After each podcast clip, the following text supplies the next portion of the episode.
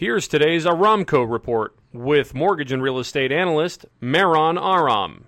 The S&P 500 and the Nasdaq closed at record highs, and the impressive stock rally did not spark a major sell-off in bonds, leaving mortgage rates at three-year lows. Conforming no point 30-year fixed rates now average 3.5%, with 15-year rates closer to 3%. Low mortgage rates have pushed mortgage application volume to its highest level since May 2013 as homeowners rush to refinance. And now for something completely different. Did you know that when KFC opened in China in the late 80s, its slogan was misinterpreted. The famous slogan of finger licking good was accidentally translated to eat your fingers off in Chinese. For more information on home loans or real estate, visit our website at aramco.biz or call me at 877 700 0942.